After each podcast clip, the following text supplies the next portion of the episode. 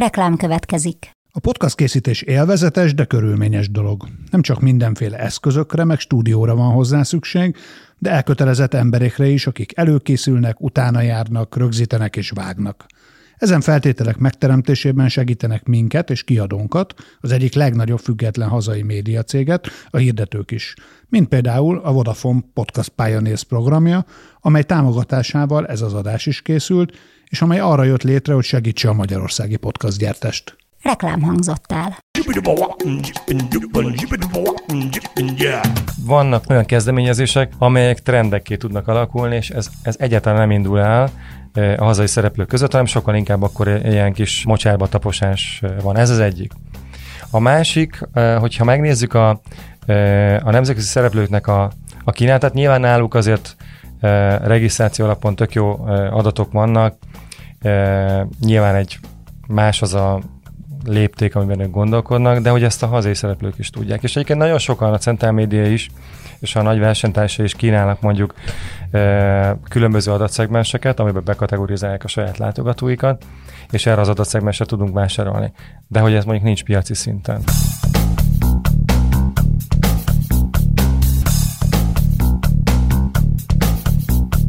Sziasztok, jó napot kívánok mindenkinek! Ez itt a Reklámszünet, a 24.hu kommunikációipari beszélgetős, megmondós műsor, ahol mindig az iparág valamelyik fontos figurájával beszélgetek. A mai vendégem Erős Attila, a Fastbridge ügynökség Chief Digital Officerje, és rögtön azzal is kezdjük, amit sokszor szoktam megkérdezni a beszélgető társaimtól, hogy mit is jelent pontosan ez a titulus, szóval, hogy bemész dolgozni, és ott mi történik veled reggeltől estig.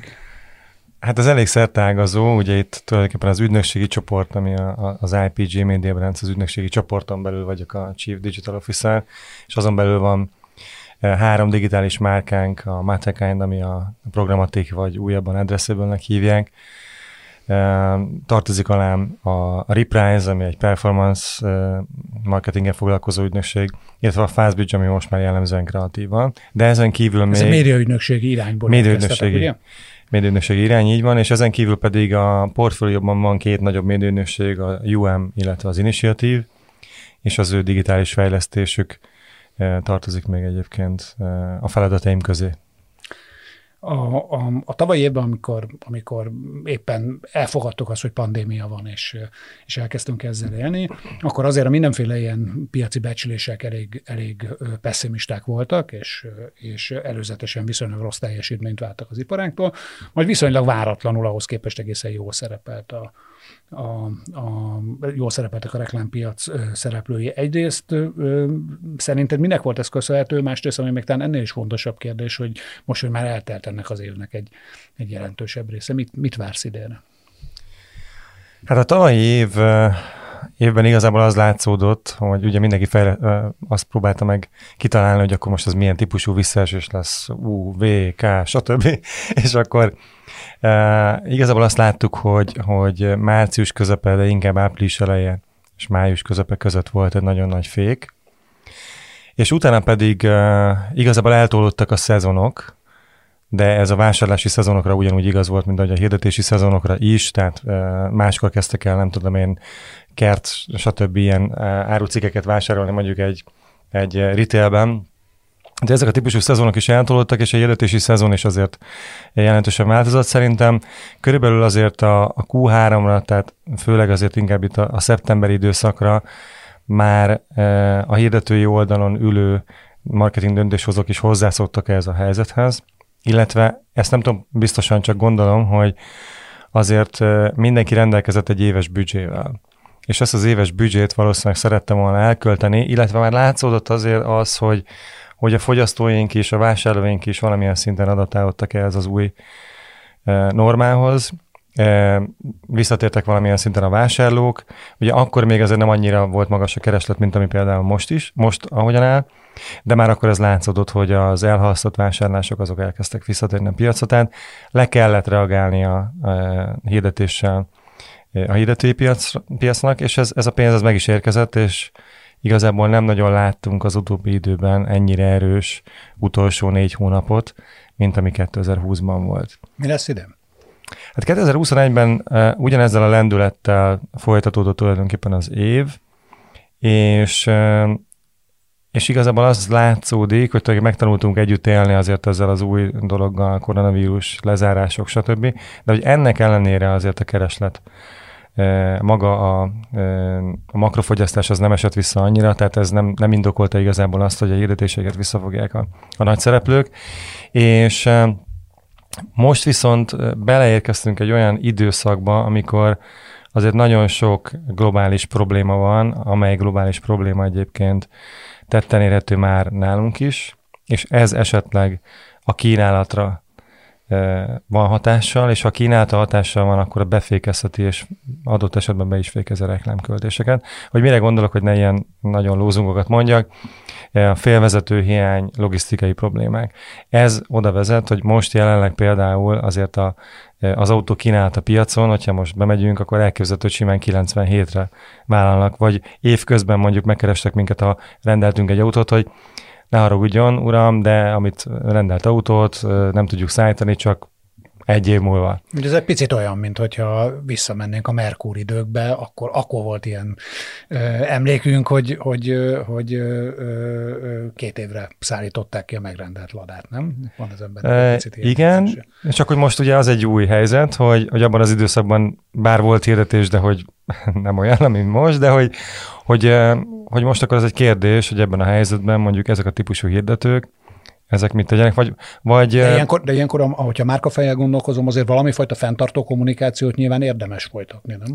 Szerintem az, az elmúlt időszaknak, a, akár csak az elmúlt 10-15 évet veszük alapul, akkor azért azt látjuk, hogy amikor ilyen nagyobb leállások vagy lassulások voltak, mindig azok jöttek ki nyertesen, akiknek volt valamilyen tartaléka a márkában.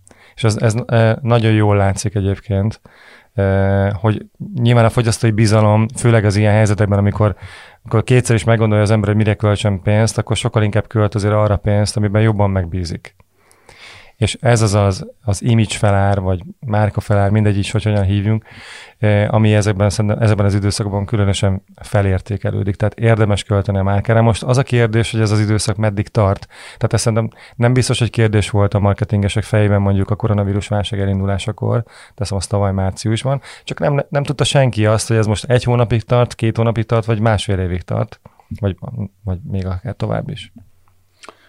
A, nem olyan nagyon régen beszélgettünk ö, itt bent a Centrál Médiában, ami a 24.hu-nak is a kiadója, ügynökségi vezetőkkel, akik, ö, akik ö, azt mondták, hogy a, hogy a olyan 106 milliárd körüli ügynökségi piacnak egy, körülbelül csak egy 20%-át, vagy talán még annál is kevesebbet ö, ö, kezelnek, vagy diszponálnak ügynökségek, és egy nagyon jelentős része a digitális költésnek az, az, az rajtuk kívül realizálódik. Ez, ezt te hogy látod? Te is így érzed, hogy itt, itt, itt nagyon sok pénz ezen a piacon az elkerüli egyszerűen az ügynökségi világot, és hogy milyen irányba tart ez a folyamat? Itt szerintem azért, amiről szó van, az inkább a nagy ügynökségi, tehát most itt a, a, az ilyen klasszikusan emlegetett Big Six-ről lehet szó, vagy inkább azt mondom, hogy a top, top ügynökségekről lehet szó, mert rengeteg kis ügynökség van, vagy nagyon-nagyon sok specialista van, klasszikusan például a, a social media hirdetésekben, vagy akár a kereső marketingben, amik azért rendkívül nagy költés felett diszponálnak. Akkor, amikor azért a, a digitális hirdetési piacot nézzük, mert ha jól, emlé, jól gondolom ez a szám, ez a digitális hirdetési piacra vonatkozott. van, igen. Akkor, amikor a digitális hirdetési piacról beszélünk, akkor azért ez egy rendkívül demokratikus piac, tehát itt tényleg eh, Marika néni, hogyha van egy kiadó szobája, akkor, akkor meg tudja hirdetni, a fogorvos, a, ha szeretné hirdetni magát, vagy a bölgyógyász, akkor, akkor meg tud jelenni még azért egy, egy eh, tévé, még akár azt mondom, hogy akár egy, egy sajtóba is, lényegesen magasabb a belépési korlát. Tehát itt mondjuk az Instagramon tudok ezer forintból is csinálni egy kampányt, hogyha hétvégén csinálok egy bulit, és valamiért szeretném azt meghirdetni, akkor, akkor nagyon alacsony az a korlát, amivel be tudok lépni, mint hirdető. Ez az egyik, amit látunk ebben a 100 milliárd fölötti pénzben. A másik, és ami, ami sok esetben akár ügynökségi költésen kívül van, vagy felhatóságon kívül van. A másik része pedig az, hogy azért, ha megnézzük, hogy miből áll össze ez a rengeteg pénz, akkor azért abban benne van például a listing szektor, amiben azért nem annyira nagy az ügynökségi jelenlét. Ugye a, másik nagy szelete a globális szereplők, itt nálunk főleg a, a Facebookról, illetve a Facebook és vállalkozásairól, illetve a Google-ről van szó, vagy akár a programatikról, de hogy, hogy a Google és a Facebook költések döntő része azért ilyen nagyon sok piciből tevődik össze, és a nagy hirdetők ennek azért egy kisebb részét hozzák, bár egy látványos részét, de hogy egy kisebb részét hozzák. Az mennyire probléma, amiről elég régóta lehet hallani különböző szakmai rendezvényeken, hogy Magyarországon egyszerűen olcsó a tévé. Ez gondolom főleg a nagy hirdetőknek a digitális bavaló gyors át térését, vagy gyorsabb ütemű áttérését zavarhatja. Ezt, ezt, ezt te is így látod, hogy, hogy itt a tévé, tévés árazás az, az, az hatással van a, a digitális transformációra? Biztos, hogy van valamilyen hatással. Ugye itt van egy ilyen vélekedés a piacunkon, hogy, hogy relatíve, tehát a többi média típushoz képest is, illetve hogyha az országok összehasonlítását nézzük, még a régióban is, olcsó a tévé, vagy ha megnézzük mondjuk akár az Európai Uniónak vannak ilyen tanulmányai, hogy mondjuk a egyfőre, egyfőre eső reklámköltés az hogyan néz ki a különböző országokban, akkor, akkor abban Magyarország azért nem áll annyira jól. Tehát relatíve olcsó a piacunk, és, és ennek persze több hatása is van. Az egyik az, amit azért sokszor szoktuk mondani, és talán azért nincsen kitéve annyira szerintem az ablakban, hogy, hogy hogy amikor mondjuk egy amerikai, párizsi, londoni központú cég allokálja a büdzséit, akkor, akkor Magyarország azért egy picike kis cellácska ebben, és ha magasabb lenne a drágábbak lennénk, akkor valószínűleg több pénzt alokálnak. Vagy, vagy még nem is külön cella vagyunk. Yeah. Hát vagy a régióval együtt, igen. Tehát, hogy, hogy, hogy egyébként szerintem magunknak csináljuk ezt a problémát abban a szempontból, hogy, hogy hogy letoltuk tényleg a, a tévé árakat nagyon alacsonyra, még ez vissza lehetne menni, de valószínűleg erről a tévé szereplőket kellene megkérdezni, és ők szerintem nálamnál árnyaltabban fogalmaznák e, meg ezt a kérdéskört, de hogy most az utóbbi pár évben azért elindult felfele ez az ár, most például a Big Picture-en ugye a, mind a két sales house áremelkedés jelentett be, sőt az egyikük egy még külön kis kiskaput magának nyitva Big Picture ugye az az iparágnak a nagy éves konferenciái mondjuk el azok kedvére, aki esetleg nem tudja, ahol hagyományosan bejelentik a következő évi terveket, vagy legalábbis ennek egy részét a nagy szereplők. Így van, és, piacról. és akkor az már látszik, hogy a szezonál indexeket megemelték a tévék, illetve az is, hogy, a, hogy az airtime egy úgynevezett market indexel. Most az én értelmezésem szerint, de erről azért tényleg őket kellene jobb meghallgatni, de az én értelmezésem szerint igazából annyit hagytak meg maguknak egy plusz lehetőséget, hogyha a szezonindex mégsem elég arra, hogy ők kvázi kezeljék a, a bejövő keresletet, mert most nagyon magas a, a kereslet a, a tévés reklámidő iránt, akkor még egy plusz e, áremelkedéssel ezen tudjanak némileg visszafogni, és hát a saját profitjukat meg persze növelni, tehát ez egy jól felfogott érdek, de még így is azt gondolom, hogy relatíve olcsó a tévé. Hogyha összehasonlítjuk a, a hasonló mondjuk az online videós megjelenésekkel, és legyenek ezek akár a magyar kínálatból, mondjuk akár az Airtime vagy a TV2 kínálata, de lehet ez a Central Media kínálata is, akkor ahhoz képest a TV ugyanazon az alapon számítva rendkívül olcsó, de még ha a YouTube-hoz képes mérjük is, akkor is rendkívül olcsó, és a távolság az olyan nagy, hogy azért azt nagyon nehéz megmagyarázni azzal, hogy ez egy exkluzív közönség, vagy egy extra befogadói szituáció, mert persze ezt mind tudjuk, hogy egy aktív befogadói szituációban én, én indítottam el mondjuk a videót, és akkor nem átugorható, stb. De a kérdés az az, hogy, hogy ez, ez, ez mekkora felárat ér meg? Kétszereset? Ötszereset? Tízszereset?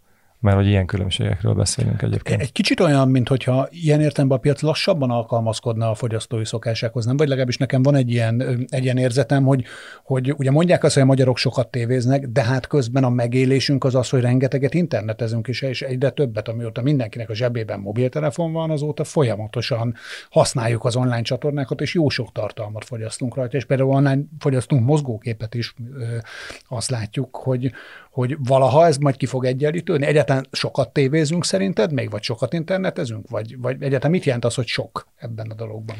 Hát, hogyha a, a tévézéssel eltöltött időt nézzük, és percek számát, akkor abban Magyarország a világ élvezőnyébe tartozik. Ez így is lesz szerinted még jó sokáig? Hát most elég régóta így van. Nekem a mai napig ez meglepő, de hogy, hogy, hogy ez most jelenleg egy tény és, és bár csökken az utóbbi pár évben a tévézéssel eltöltött idő, de azért ez a csökkenés az nem egy ilyen drasztikus beesést jelent, sőt ugye 2020-ban bár nyilván a koronavírus hatására, illetve a lezárások hatására még nőtt is, tehát ebben, ebben kevéssé látok olyan lehetőséget. Ugyanakkor, hogyha azt nézem, hogy a, a digitál piacra költött pénz, hogy mi az, ami kevés? Tehát, hogyha ha kiveszem a listinget ebből a több mint 100 milliárdból, és csak hagyom mondjuk a, a social media költést, hagyom a, a, a Google és a, tehát a Google Search és a, az egyéb Google költéseket belértve mondjuk a YouTube-ot, meg hozzáadom még a, a hazai piaci szereplőkre, például a Central Media-re elköltött pénzeket, az ez nem kevés. Tehát, hogy azért az, az abszolút pariban van mondjuk a TV költéssel. Tehát ilyen, ilyen szempontból azt gondolom, hogy, hogy, hogy ez, a, ez a küzdelem ez mondjuk kiegyenlített, vagy legalábbis leköveti azt, amit körülbelül a, mondjuk a fogyasztói útvonalat, az valamilyen szinten ez, ez, ez leköveti, az valóban kevésnek tűnhet az a pénz, ami, ami megérkezik mondjuk a, a hazai média portfóliókra.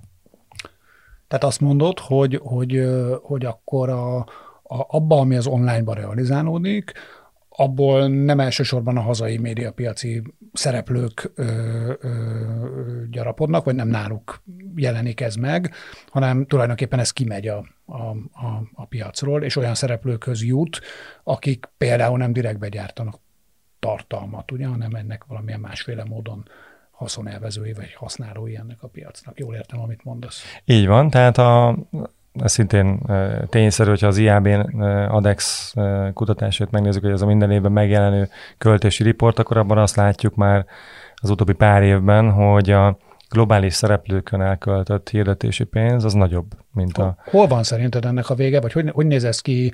Van, vannak, nyilván vannak nemzetközi számaitok, hogy hogy néz ez ki mondjuk más európai piacokon?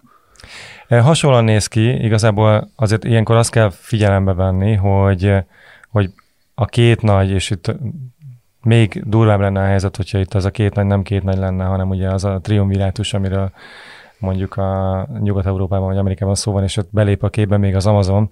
Tehát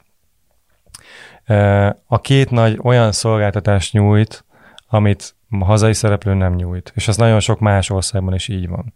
Tehát nem feltétlenül amiatt olyan nagy ez a költés, mert hogy akkor itt, avval kevésbé értek egyet, hogy azt mondjuk, hogy mert a csúnya, eh, nem tudom én, eh, globális szereplő itt letarolja a hazai médiapiacot. Nem, az egyik egy, egy keresőóriás, és mellette egyébként van egy, egy hirdetési hálózata, a másik meg egy, egy olyan social tér, ahol, ahol az emberek most az idejéket töltik, és egyszerűen a hirdetőknek le kell ezt uh, követni. És akkor még a TikTokról nem is beszéltünk, ami, ami már dörömből azért a, a kapun, sőt. Hol van ennek a határa szerinted, és tehetnek-e valamit egyetlen? Érdekel tenni valamit a hazai média tulajdonosoknak ezzel? Én nem vagyok benne biztos, hogy az a jó méricskérés, hogyha azt nézzük, hogy akkor hány 100 forintból, ami mondjuk a digitálra ment, abból mennyi ment globális szereplőkre, mennyi ment a hazai szereplőkre, mert nekünk szerintem azon kell dolgozni, most a nekünket úgy értem, hogy a hazai média szereplőknek, hogy a rájuk eső költés, az, az minél magasabb legyen, és ehhez nekik jobb szolgáltatásokat kell nyújtani. El kell tanulni szerintem azokat a, az adatalapú megoldásokat, vagy azokat a, az edukációs megoldásokat, amiket például a globálisok nagyon-nagyon jól csinálnak. Tudsz erre mondani konkrét példát, hogy szerinted mi az, ami hiányzik a hazai szereplők ö, kínálatából, és amit, amivel, amiben versenyképesebbek velük a, velük szemben a nemzetközi szereplők? Ugye hát, egy tartalomgyártókról beszélünk versus platformokról kereső és hirdetéskiszolgáló rendszerekről. Szerintem nagyon sok olyan pont van, ami kezdve attól, hogy, hogy, hogy például nincsen nincs igazából érzékelhető összefogás a hazai média szereplők között. Tehát, hogy, hogy azzal vannak elfoglalva, hogy, hogy egymással harcoljanak, vagy, vagy nem mondjuk az egyik nagy szereplő kilép az IAB-ból, a másik nagy szereplő meg kilép mondjuk a, a, a Nori Indexből, a Nori az a, az a hazai szereplők költéseit hivatott felmérni a média oldalon. Tehát egyáltalán nem arra fele mutatnak az események, hogy itt, hogy itt összefognának a szereplők, és nekik van egy közös céljuk, méghozzá az, hogy, hogy a hazai hirdetési piac, és most felejtsük el a Google-t meg a Facebookot, mert ők el fogják vinni a pénzek egy részét akkor is, hogyha a feje, feje tetejére áll ez az iparág, de hogy, hogy ők akkor akár tematizálják mondjuk a szakmai közbeszédet, bármilyen szolgáltatásuk mentén, amit nagyon-nagyon jól csinál például a Google, de nagyon jól csinál a Facebook is hogy legyen valami olyan témájuk, amit, amivel meg tudnak jelenni, ami hívószó. Ugye ez a Zero Moment of Truth volt például a Google-nél, ami egy ilyen tök jó dolog volt. Vagy a Facebook, ahogy belépett például ez a, a, a shoppable commerce, stb., vagy ez a, a, a shoppable social kategóriába. Tehát náluk vannak olyan, ö, olyan kezdeményezések, amelyek trendekké tudnak alakulni, és ez, ez egyáltalán nem indul el, a hazai szereplők között, hanem sokkal inkább akkor ilyen kis mocsárba taposás van. Ez az egyik. A másik, hogyha megnézzük a, a nemzetközi szereplőknek a, a kínálatát, nyilván náluk azért regisztráció alapon tök jó adatok vannak, nyilván egy más az a lépték, amiben ők gondolkodnak, de hogy ezt a hazai szereplők is tudják. És egyébként nagyon sokan a Central Media is, és a nagy versenytársai is kínálnak mondjuk e, különböző adatszegmenseket, amiben bekategorizálják a saját látogatóikat, és erre az adatszegmensre tudunk vásárolni.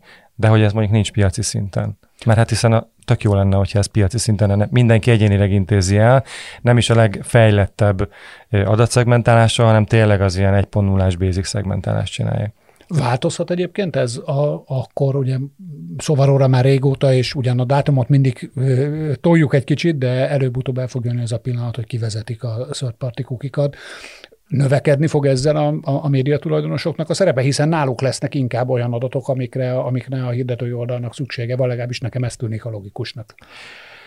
Növekedhet, ugye itt még az a másik nagy jövendülés, hogy akkor majd a, a hirdető oldali first party adatok szerepe is felértékelődik, de azért... A, a kettő együtt nem lehet? Hát a játékszabályt a Google határozza meg. Tehát a Google úgy fogja meghatározni a játékszabályokat, hogy neki jó legyen.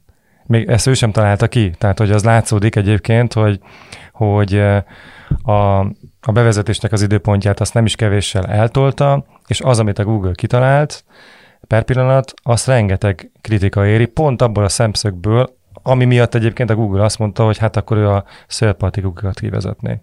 Tehát én nem, nem gondolom azt, hogy, hogy a hazai média szereplőknek arra kellene várni, hogy majd akkor nekünk emiatt jó lesz. Szerintem nem lesz, nem lesz ettől még, még neki sokkal jobb. És még egy harmadik dolog van, amiben a, a nemzetközi szereplők nagyon erősek, az pedig a, ha megnézed a, a Google-t, mondjuk a Google Fundamentals, megnézed a Facebookot, Facebook Blueprint, vagy, vagy akár vannak ezek a hirdetési útmutatóik, hogy hogyan tudsz hirdetni, akkor úgy van kitalálva, hogy tényleg Marika néni, hogyha holnap indít egy vállalkozást, akkor ő a nulláról ezt meg tudja tanulni. Ilyen szintű edukáció nincs igazából. Mondhatnánk, hogy ez az IAB-nek a feladata, de igazából te, azt látjuk, hogy, a, hogy az IAB egy teljesen alulfinanszírozott szervezet, tehát nem nagyon akarnak rá költeni a hazai szereplők. Tehát szerintem, amin gondolkodni kellene, az, az inkább az, hogy az iparági szereplők ne azt mondják, hogy a csúnya, nem tudom, globálisok, hanem akkor ezekben a dolgokban próbáljanak meg összefogni, és ha már van egy, egy szervezet, akkor azt pedig lássák el fegyverrel, paripával, hogy akár ezeket a dolgokat, mondjuk egy ilyen edukációs anyagot, stb., vagy akár kutatásokat, miért jó mondjuk a, eh, teszem azt a tartalomba ágyazott videó, az miért jó. Ilyet látunk nemzetközi eh, eh, oldalon, mondjuk egy, egy IAB, UK ilyen tanulmányt azt meg tud csinálni, és a, és a piacot tudja vinni, és rendesen tudja kommunikálni. Ilyen típusú hazai kutatás nincs hogyha nem történik összefogás, és, és folytatódik ez a folyamat, akkor hogy lesz tartalom? Öt év múlva mondjuk. Hogy lesz, hogy lesz szerkesztett tartalom, tehát az a típusú médiatartalom, amire most médiatartalomként gondolunk, és egyáltalán szüksége, igénye van erre a, erre a közönségnek, vagy, vagy majd nézik, amit kapnak, és az jó esélye mindenféle olyasmi user-generated content lesz, amit mondjuk a TikTokról ismerünk, vagy, vagy, vagy innét amonnét az internetről. Szóval ássuk el a saját sírunkat tartalomgyártóként ezzel. Hát ez egy nagyon jó kérdés. Szerint ugye nagyon, nagyon sokféle oldalról lehet azt megközelíteni. Az egyik, hogy ugye ez a akár a globálisok térnyerése, akár a hirdetési piacra, hogy azért nem ömlik a pénz, hogy, hogy egyre több, eh, hogy, a, csatornák száma sokasodik, és a többi, és a többi, hogy ez a, ez a jelenség ez azért már évek, évek óta tart. És igazából azért, ha a szívünkre tesszük a kezünket, akkor így nem látjuk, hogy, hogy egy nagy média szereplő bedőlt volna. Tehát de mégiscsak azt kell, hogy jelentse, hogy egyre kevesebből finanszírozódik a, a tartalom. Igen, de hogy az üzleti logika azt mondaná, hogy hát előbb-utóbb akkor valaki bezár, de hogy nem, nem látni, hogy így, így nagy média szereplő bezárt volna. A másik azért, ami elindult, az az előfizetéses, illetve támogatói modell. Látszódik, hogy ugye nem, ha csak nem, nem, nem a reklámpénzekről beszélünk, akkor, akkor van, akinél ez egy jelentős bevételt okoz, és, és akár még reklámpénz nélkül is el tud lenni. Ezt ma még szerintem nem látjuk pontosan, hogy ez hova fog kifutni, hogy, hogy a, az átlag hazai médiafogyasztó hány ilyen típusú hírszájtot képes mondjuk, vagy, szeretne mondjuk finanszírozni, vagy milyen hosszan. Ez mondjuk tulajdonképpen egy visszakanyarodás a klasszikus média modellhez, nem? Hiszen száz éven keresztül, vagy 150 éven keresztül, vagy akár több idő alatt úgy működtek az újságok például, hogy volt benne hirdetés, meg fizettek érte az emberek. Igen, én, én most, mint, mint egy átlag tartalomfogyasztó azt gondolom, hogy ez egy sokkal egészségesebb modell. Tehát mindenféle szempontból nincs is annyira kiszolgáltatva az iparága hirdetési pénzeknek. De szerinted, ha egyszer megszokta, megszokta széles réteg az ingyenes tartalmat, akkor ki, azért ez egy nagyon komoly mindsetváltás visszakanyarodni ehhez a modellhez fogyasztói oldalról. Ez lehetséges? Uh, igen, bár szerintem lehetséges. Tehát azért azt látjuk, hogy az emberek egy része az hajlandó fizetni a Spotify-ért, hajlandó fizetni a Netflix-ért, és, és hajlandó fizetni mondjuk a, azért, hogy mondjuk a 24.hu-nak vagy a Sport 24-nek a, a tartalmait fogyassza. Az már egy hosszabb folyamat szerintem, hogy akkor most lehet, hogy ez egy pár száz ember, pár ezer ember, hogy ez egy, egy akkora tömeget tegyen ki, hogy tényleg a, a reklámpiaci CRS-nak kevésbé legyenek kiszolgáltatva a tartalomszolgáltatók, mert most azért ez a kitettség ez, ez nagyon magas. És egyébként szerintem jobb lenne a, a hírfogyasztónak is, hiszen akkor nem, nem, most nagyon sokszor azt mondjuk, hogy na hát ez ilyen kattintásvadász ez a hírcím, ha ez egy egészségesebb bevételi szerkezet lenne, akkor nem lenne annyira rákényszerítve például ami a, a tartalomszolgáltató, hogy ennyire kattintásvadász híreket, vagy hírcímeket használjon. Nem csak, hogy a globális szereplők aránya növekszik folyamatosan a, a, a piaci szegmensben, hanem, hanem jelentős pénzek mennek át, és évről évre nagyobb pénzek az automatizált, különböző automatizált hirdetői rendszerekre, ahol ugye gyakorlatilag robotok kereskednek, a algoritmusok kereskednek a, a, a reklámhelyekkel, és határozzák meg az árakat. Ennek szerinted hol van a határa? Tehát, hogy el fogunk odáig jutni, hogy, hogy nem is lesz szükség majd ügynökségekre, hanem, hanem, hanem gépek fogják végezni ezt a feladatot, vagy azért ennek van egy növekedési teteje, ahol ez, ahol ez meg fog állni, röviden, hol lép, tehát hol, hol lesz szükség a ti szakértelmetekre, hol lesz a médiaügynökségi tudásra szükség ebben a, ebben a képben középtávon? Hát jelenleg is azért azt látjuk, hogyha a Facebook és a Google hirdetési rendszerét, ami szintén azért automatizált, és belevesszük a képbe, hogy, hogy például a digitális piacon azért a pénzek most a listeninget kivéve a képletből, tehát hogy a klasszikus hirdetési részt megnézve, hogy azért a nagyobb része már így költődik el technikailag, vagy a, tehát a technológia az készen van arra, hogy, hogy akár százszerzalékban így menjen a költés, de azért azt se felejtsük el, hogy, hogy ezeket a, ezeket a különböző platformokat, legyen ez akár a Google platform, a Facebook platform, vagy egy programatív platform, ezeket azért emberek menedzselik és felügyelik, és a, a végén kijövő adatokat, végén kívül adatokból majd a következtetéseket azért jó rész emberek vonják le, tehát hogy a hozzáadott érték az, az szerintem mindenképpen szükséges. Ezzel párhuzamosan persze... De mi, bein- a, mi, mi tud lenni a hozzáadott érték? Hát például az, hogy ki az, aki e, jobban be tudja ezt e, állítani. Ugye, hogyha most megnézem, a, nagyon sokszor ugye az a gondolkodás a, a hirdetési piacon, mint ami egy ilyen tényleg egy ilyen piaci kofa, hogy akkor egy kiló benned mennyiért adsz.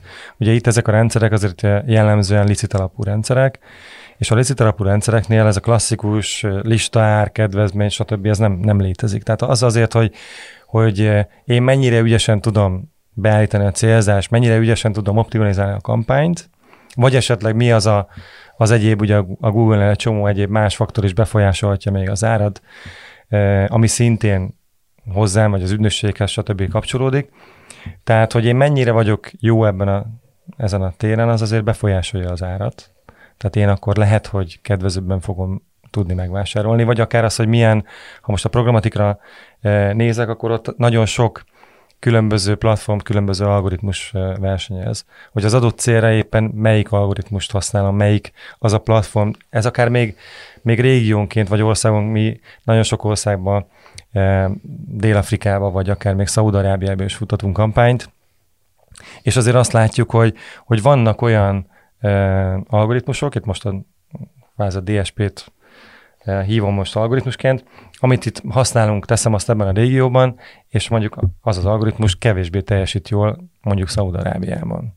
Tehát ezeket a típusú tudásokat, tapasztalásokat, szerintem ezek olyan hozzáadott értékek, amik komoly értéket jelentetnek a, a hirdetői oldalon.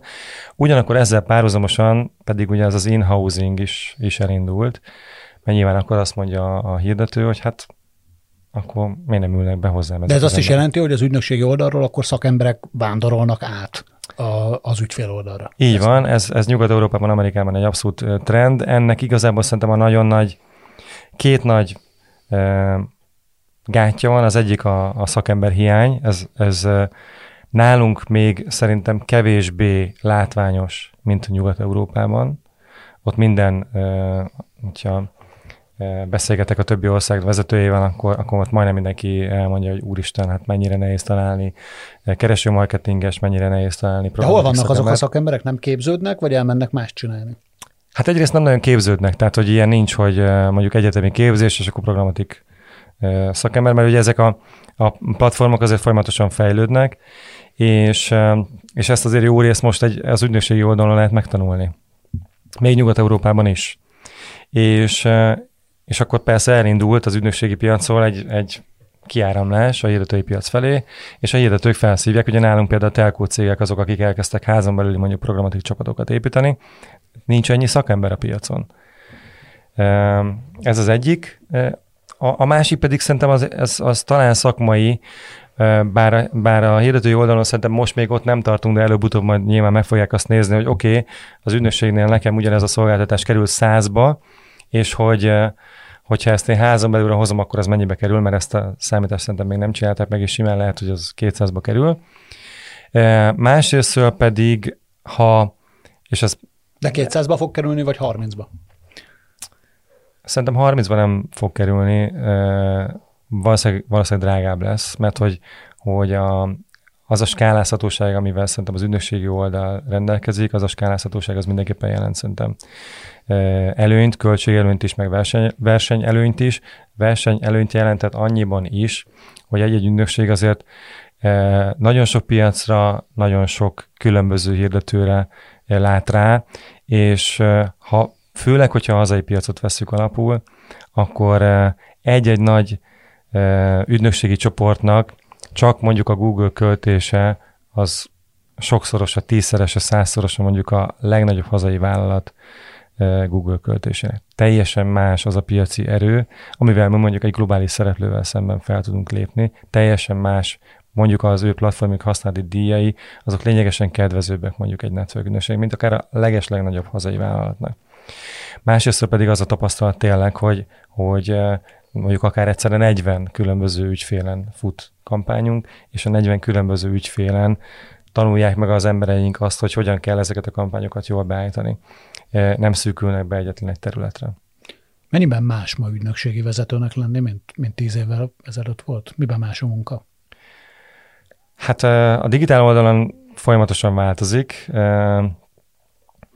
Azért is most, hogyha csak a saját életet, életemet veszem alapul, akkor, akkor ez 10-12 évvel ezelőtt ez egy ilyen 10 fős kis uh, csapat volt, és jellemzően még manuálisan terveztük a kampányainkat, és benne megjelenések a különböző nagy szereplőkön. Azért ma rendkívül ágazó az a tudás, amivel uh, rendelkezni kell.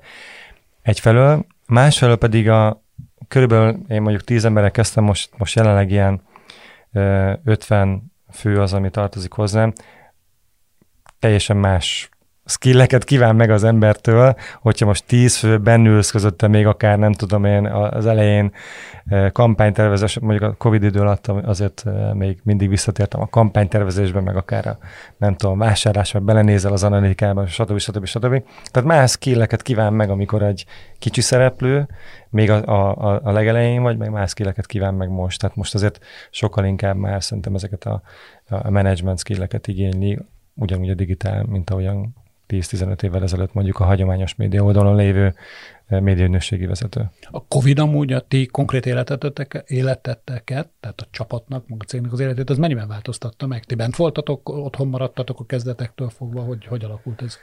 Hát eh, a mi, a mi életünket abszolút eh, megváltoztatta. A, a jó hír az az, hogy a, a teljesítmény, tehát ami a nap végén megjelenik, mint, mint ügynökségi teljesítmény, az igazából nem változott vagy azt remélem, hogy annak a, minősége semmiképpen nem csökkent. Az embereink életét, meg, a, meg tehát a személy szerint az életünket nagyban befolyásolta, meg az ügynökségi életet is. Mert hogy március 16 körül, tavaly valahogy így, mi például azt csináltuk, hogy nem körülbelül vagyunk százan, mondjuk volt 70 laptopunk, egy csomó olyan munkakör volt, ami az asztali gép volt. Tehát egyik hétfői napon akkor eldönt, jó, akkor berendeljük a hiányzó 30 laptopot, akkor szerdára megérkeztek a laptopok, akkor És még volt, máslétok volt, akkor még volt laptop. Igen, akkor még volt pont laptop, és nem is tudom, hogy pénteken vagy hétfőre volt az, hogy jó, akkor csináljuk egy ilyen próbanapot, hogyha mégis beüt itt a krak, akkor hogyan tudunk home office maradni. Aztán az lett, hogy a próbanap után már biztos sem mentünk, hanem kvázi bezárt az iroda hogy akkor mindenki maradjon otthon, és, és ez azóta így tart. Tehát most bár nyitva van az irodánk. De akkor nem mentetek vissza. Be lehet menni, de, de a, a munkavégzés helye az döntően otthoni. És ez maradni is fog szerintem? És a mi helyzetünk az, az speciális, mert most ez, ez alatt az idő alatt mi kihasználtuk, és van egy iroda felújítás, illetve a pont lejárt az iroda bérleti szerződésünk, tehát az iroda méret is csökkent. De hogy, hogy szerintem ez, ez, ez jó részt maradni fog, tehát mi arra rendezkedünk be, hogy januártól ez, ez, a, ez maradni fog. Lényegesen több, tehát mondjuk körülbelül a fele helyjel fogunk rendelkezni, és így nyilván lesz arra lehetőség, hogy mindenki egyszer, kétszer, háromszor be tudjon menni az irodába, de ennek a kialakítása, és ebben a szem, ebből a szempontból szerintem mi szerencsések vagyunk, mind a network, mind a, a hazai menedzsment ebben a kérdésben rugalmas, tehát meg fogjuk majd látni, hogy hogyan lehet ezt a lehető legjobban kialakítani. Úgyhogy mi életünk az ebből a szempontból elég nagyot változott. Megteheti szerinted ma még egy munkaadó az, hogy ne legyen rugalmas? Mondjuk ebben a, ebben a kreatív iparágban, amiben mi dolgozunk. Hát én azt mondanám, hogy talán nem, mert elég nagy a verseny, a, főleg a jó munkaerőért. Ugyanakkor nagyon sok példát látni, látni olyan példát is, ahol, ahol ben vannak, ugyanúgy, mint hogy mi sem történt volna. Például a kreatív oldalon sok ilyen ügynökséget látunk. A médiaügynökségeknél is eltérő az, hogy hogyan reagálnak. Van, ahol fixen megvan, hogy akkor heti nem tudom én, e, kedden meg csütörtökön ennek a csapatnak be kell jönni. Mi talán annyiban tervezünk rugalmasabban, hogy nem biztos, hogy mondjuk fix napok lesznek, meglátjuk majd, mert ugyanakkor ennek a típusú rugalmasságnak rengeteg előnye van. Én azt szoktam mondani, hogy, hogy kvázi nincs üres járat. Tehát most idefele jövet simán tudott menni, miközben én itt 45 percet vezettem a városba. Az nem egy elvesztegetett idő volt, hanem, hanem az is tudott hatékonyan telni. Három másik kollégámmal egy, egy fontos problémáról tudtunk beszélni, és, és nem maradt ez az utazás kihasználatlanul. Kicsit még terjünk vissza a tartalompiachoz. ügynökségi szemmel nézve ti láttok olyan, olyan pontot, ami, ami nincs betöltve ezen a piacon? Vannak olyan tartalomtípusok, amiket még a magyar online piac elsősorban nem szolgál ki, amiből több kéne, és, és akkor az ügynökségek azt, azt használni tudnák, és, és hoznának oda pénzt mondjuk? Én azt gondolom, hogy, hogy egy picit más, hogy gondolva a kérdésre, tehát ha lenne ilyen, és a fogyasztó a, a, a tartalomfogyasztó oldaláról lenne erre igény, akkor valószínűleg ez kialakulna, vagy kialakult már volna. Bár klasszikusan szerintem a podcast az, ami most mindenkinek eszébe jut, és akkor hú, most mindenki tényleg... Nem egy lofit fújunk, ezt egy podcast stúdióban azt hiszem megkérdezhetem, amikor a podcastról beszélünk, szerinted? E- Szerintem egyébként abban szempontból nem, hogy, hogy ez mindenképpen egy trend, egy globális trend, és nem baj, hogyha ez egyébként beemelődik. Másrészt az audio tartalomfogyasztásnak egy része az, az, az átkerül a podcastekhez. Tehát ilyen típusú beszélgetések, amik mondjuk korábban e, a rádióban voltak, ilyen típusú beszélgetések ma már nem nagyon vannak a rádióban, hanem inkább a podcastekben van e, ilyen szakmai tartalmak. Ott most az a kérdés, hogy, hogy most e, ezt megint valamelyik globális szereplő fogja elvinni, e, az Apple, a Spotify, stb., vagy, vagy ebben esetleg szerepet kaphat valamilyen hazai szereplő, mint amire most éppen van, van törekvés.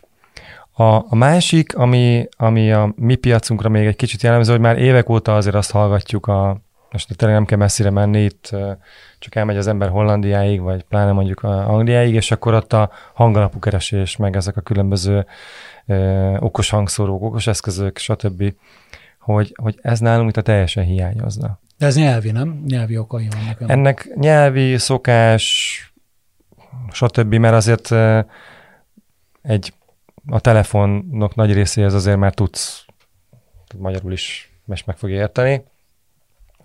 De, de valahogy ez a szokás nem, nem, nem alakult ki, még ugyanakkor tényleg, hogyha egy a hangolapú keresések száma, hogyha most megnézed a, a, a, az angliai piacot, akkor ott azért szemben látható. Nálunk meg erre szerintem még adat sincsen.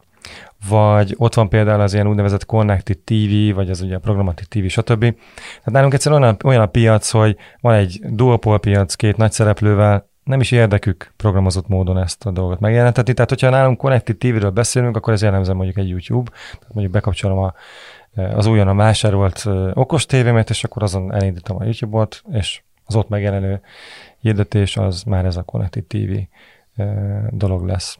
Szóval, hogy, hogy ezek inkább azok a, a részek, ami szerintem a hirdető oldaláról lenne rá érdeklődés, az átlag tartalomfogyasztónál nincs még erre kialakult igény, vagy nem tudja, nincs is akkor ez még olyan média kínálat, ez azért még, még beindulhat. Mi a helyzet az online videóval? Volt egy időszak pár évvel ezelőtt, amikor hasonló buzzword volt, volt szakmai eseményeken, meg, meg mindenhol a, az online videó, és mindenki azt is akar gyártani, meg gyártott is, meg gyárt is egy picit, minden, minden nagy szereplő, az olyan hírportálok is, mint mondjuk a 24, de olyan igazi nagy áttörés, mint hogyha ebbe se lenne még a magyar piacon, hogy ebbe van még szerinted lehetőség, vagy fog ebbe változás történni, hiszen ott, ott direktbe összeérhetne a, mondjuk a tévés piacsal az online piac, és valahogy mégsem látszik egyelőre úgy, hogy ez megtörténne. Én azt gondolom, hogy van ebben még lehetőség. A nagy szereplőknél ez azért valamilyen szinten összeérik, és, és szerintem egyébként a TV2, a TV2 play az RTL, az RTL mostal, vagy akár nem tudom, még egyéb terveivel az RTL-nek. Tehát ott szerintem egyébként ők jó irányba indultak el, és ezeket a felületeiket megpróbálják és tudják is monetizálni. Itt igazából tényleg az a kérdés, hogy, hogy, hogy ez mennyibe kerül versus a tévé, meg milyen exkluzív reach ad versus a tévé. Tehát ez az egyik kérdés, amire, amire választ kell találnunk. Másrészt pedig akkor, amikor korábban, vagy akár most is az online videóról, mint egy ilyen globális trendről beszélgetünk, akkor, akkor azért, hogyha beleérkezünk a valóságba, akkor egy ilyen tartalom előállítás az, az, az rengeteg pénzbe kerül. És, és ugyanakkor pedig a, az inventory nagysága meg nem, nem olyan nagy, aminek nyilván az az oka, hogy a fogyasztása sem olyan nagy, és így nem lesz számottevő az érdeklődésre a hirdetői oldalon. Hogyha a hirdetőt megkérdezzük, hogy oké, okay, online videó, akkor ő biztos azt fogja mondani, hogy Hú, persze, hát ez tök fontos nekem, és azon én, én szeretnék költeni, de ennek a nagy részét el fogja vinni majd a YouTube, mert egyébként ott van szemmel látható méretű inventory, és és hogyha megnézzük a globál hirdetőknek azért a, a nagy részéből, mondjuk a New Yorki központból, stb., ott nekik ez ismerős. Ők azt tudják, hogy YouTube nem ismeri a hazai média piacot. Tehát a hirdetőnek azt mondott, sose lesz érdeke mondjuk megfinanszírozni valamilyen módon a, a magyar érdeke, nyelvű tartalomgyártást. Érdeke lenne, hogyha az versenyképes méretű és minőségű lenne mondjuk a, a, a YouTube-bal. De nem tud az lenni, mert nem finanszírozzák. Meg kicsit 22-es csapdájáról beszélünk, nem? Nekünk például van, van olyan globális hirdetőnk, akinek mondjuk uh, uh, globális díja van, teszem azt a, a YouTube-ra, akkor oda fogja vinni a pénzének egy jó részét. Ettől akkor tudnánk őt eltéríteni, és egyébként próbáljuk is, hiszen a, azt gondolom, hogy itt az, az előbb a, ugye a hazai tartalom előállítóknál, itt a tévékre gondolok, és a tévéknek az online felületei, ott szerintem, szerintem mindenképpen érdemes megjelenni. Egy más minőségű befogadói környezetet is lehet esetleg elérni, mint ami a YouTube-on van. Tehát az egy olyan, ami, ahol, ahol érdemes megjelenni, csak az a kérdés, hogy, hogy megéri azt a felárat, illetve ha megnézem a, az inventory nagyságát, akkor meg igazából nem lehet egy ligában említeni a YouTube-ot, tehát nem tudsz rajta effektíve annyi pénzt elkölteni.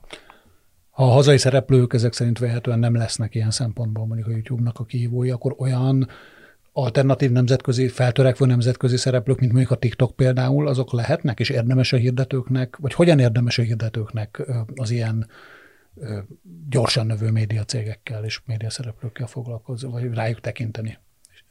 És mit kell velük kezdeni? Ti mit javasoltok a saját ügyfeleitek? Hát ugye TikTok is egy jó kérdés, mert hogy brutális userbázison van már most, és hogy elképesztő, hogy, hogy, hogy ez a userbázis, ez, ez napi átlagos eltöltött időben egyébként ott, ott mit tölt el. Én azt gondolom, hogy azért még globál szinten is, ha megnézzük a, a globális ilyen nagy esetre, meg ugye ilyenkor mindig kicsit azért kétkedéssel kell fogadni, legalábbis abban a szempontból, hogy, hogy kb. fel tudjuk sorolni azt az 5-10 példát, amit mindenki mond a világon, hogy na, ez volt egy óriási egy TikTok, nem is feltétlenül kampány, mert egy része az, az nem is szándékolt volt, nem a hirdető oldaláról, csak valaki jobbofa volt és felkapta a világ. De hogy ez, hogy, hogy ez egy kicsit olyan, mint hogyha nem tudom, én oda tennék egy és próbálok, egy Michael Jackson dalt oda, oda tenni. Na, látjátok? Egy Michael Jackson dal, és akkor próbálom mindenki reprodukálni, hát nyilván nem lehet, ő azért a Michael Jackson, tehát hogy, hogy Nehéz szerintem azért ezt a hirdető oldalról is jól megfogni, mert a, a hirdetők nagyon sokszor, és ez a YouTube-on látszik, akár nálunk, mert nálunk nagyon kockázatkerülők kerülőek a, a hirdetők, vagy a kicsi piacokon azért nagyon kockázatkerülőek, de hogy, hogy nagyon sokszor úgy lépnek be ebbe az online videós térbe, hogy ó, akkor van egy tévékopim, akkor ez jó lesz ide is. Nem lesz jó. Tehát más a felépítése, más a dramaturgiája, pláne nem lesz jó a TikTokra. És egyébként az, az tehát hogy a, a TikTokon én a, a felhasználók által készített egyébként baromi jó videókkal egy-kettő tényleg szenzációs, hogy hogyan vágja össze, és hogy, hogy milyen, milyen ötletes az a videó, avval fogok felsérezni, mint, mint márka. Na most, hogyha én nem tudok olyan minőségben ott megjelenni, akkor inkább meg se jelenjek. Ez az egyik. A másik, hogy, hogy, hogy ami még talán a TikTok oldalán sincs annyira még, még jól kitalálva, hogy, hogy maga a fizetett megjelenés azért az kevésbé szexi a felhasználónak, mint a, mint a nem fizetett tartalom, és, és azt kellene azért jól nekünk, a hirdetői oldalról jól megtalálni, hogy, hogy mi hogyan tudunk abba a részébe bekerülni a folyamnak, ami, ami ez a szórakoztató tartalom, és ott okosan megjelenni a, a, az, a, a hirdetési üzenetünkkel ügynökségi oldalon egyébként megvan már ez a tudás? Tehát te tudsz olyan szakembert adni, hogyha jön egy hirdető, aki TikTok megjelenést akar, hogy az hogy kell jól csinálni? Tehát vannak 17 éveseid, akik azt mondják, hogy ezt így kell csinálni?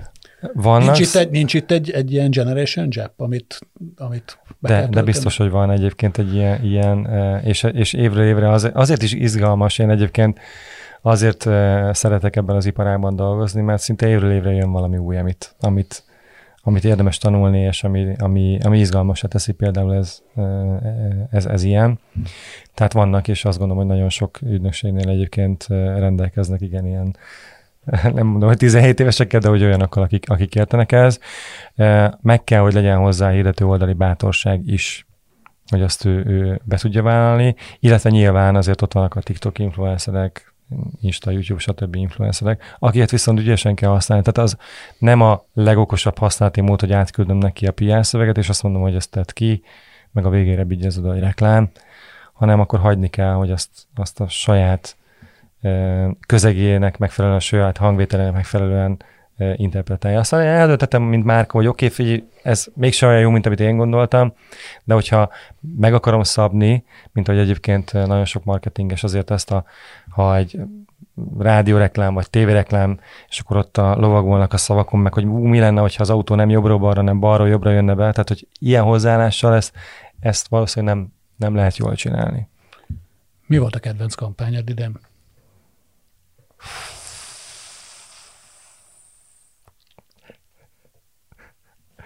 Ezen gondolkodnom kell, hogy mi volt a kedvenc kampányom idén.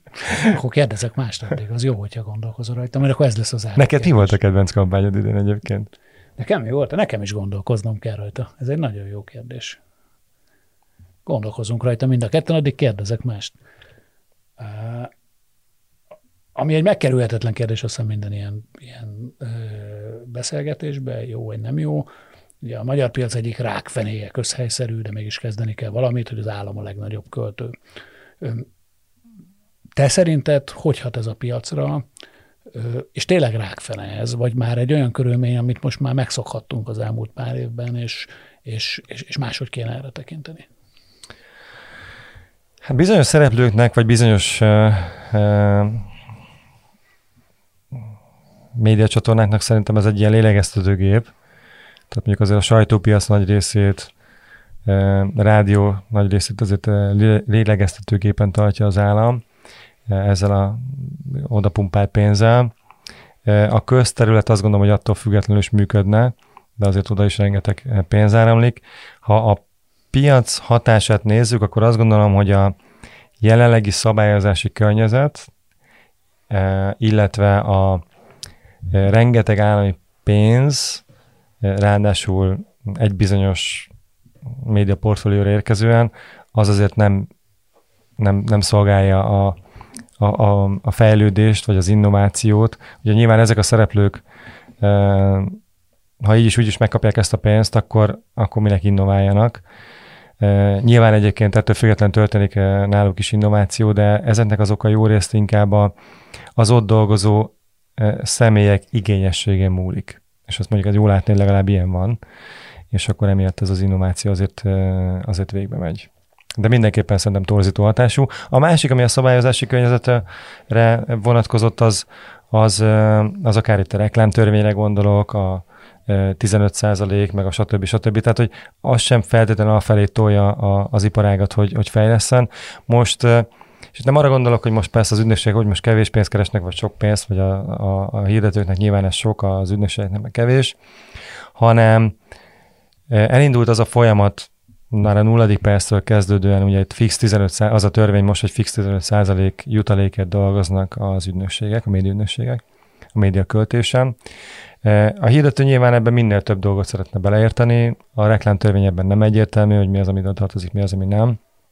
Ebben a helyzetben azért a, az ügynökségi piacnak nem feltétlenül érdeke e, innoválni, hiszen azt mondja, hogy hát most behozok egy új szolgáltatást, vagy behozok Megkapja egy új szoftvert. Így is, úgy is azt, amit... Egyrészt megkapja, másrészt meg azt mondja, hogy ezt nem fizeti ki, mert, mert hogy nem tudom, kerülne 50 ezer dollárba per év, vagy pláne még többen vannak ilyen eszközök, és akkor azt mondja a hirdető, hogy ja, hát ez, ez, ez legyen benne a jutalékba. De hát nem tud benne lenni a jutalékba, akkor inkább be se hozom. Tehát ebből a szempontból ez azért szerintem nem, nem szolgálja hosszabb távon a, a, a piac érdekét. Ki tudtunk találni egy kedvenc, vagy emlékezetes kampányt, vagy nem? Azt szerintem az se baj, hogyha nem. Akkor mondjuk azt, hogy, hogy vagy nem volt ilyen, vagy nem vagyunk elég ö, friss agyúak, hogy ez most eszünkbe jusson. Hát vagy túl sokat látunk szerintem, túl és a túl sok, látunk. ez olyan, hogy, hogy azért a, mikor nagyon nagy a kínálat, akkor azért abból lényegesen nehezebb mi ezért ebben, ezzel szembesülünk. Úgyhogy kedvenc azért, azért nehéz van, de azt gondolom, hogy amire érdemes figyelni, vagy a kedvencet azért nehéz szerintem megnevezni, de amire érdemes figyelni, és azt, ha már az államot az előbb szóba hoztuk, hogy nagyon sok esetben ők viszont nagyon-nagyon jól és nagyon okosan kommunikálnak, és az, azt azért, mert ők megmutatták, hogy nagyon sokszor nem kell túl gondolni ezeket a, az üzeneteket, tehát tényleg a, az óriásfokát a minél egyszerűbbre próbálják megszabni ezeket az üzeneteket, és azok láthatóan, még akkor is, hogyha ez valakinek nem tetszik, vagy tetszik, Működnek. láthatóan nagyon jól működik. De még azért gondolkodom, hogy a kereskedelmi oldalról milyen jó megoldást tudok mondani. Szerintem ezt itt hagyjuk a levegőben levegni ezt a Hát, hogy megkérjük a, ezt a, a mi hallgatóinkat, hogy, hogy az általuk kedvencnek tartottat. Így van. Vagy most jön az EFI például, és ott meg lehet nézni, hogy mik voltak azok, amik igazán hatékonyak, úgyhogy én kíváncsi leszek, hogy mi az, a, Reméljük melyik az, ami a platinát A megfelelő fórumokon kommentelik ezeket, és akkor, akkor, akkor ott nyilvánosságra kerülnek. Én nagyon szépen köszönöm, hogy hogy itt voltál Attila, ez volt a reklámszünet, 24.hu kommunikációs ipari megmondó beszélgetős podcastja, úgy körülbelül két hét múlva jövünk új vendéggel, de hasonló lelkesedéssel. Köszönöm szépen, sziasztok! Köszönöm a lehetőséget én is, sziasztok! Yeah.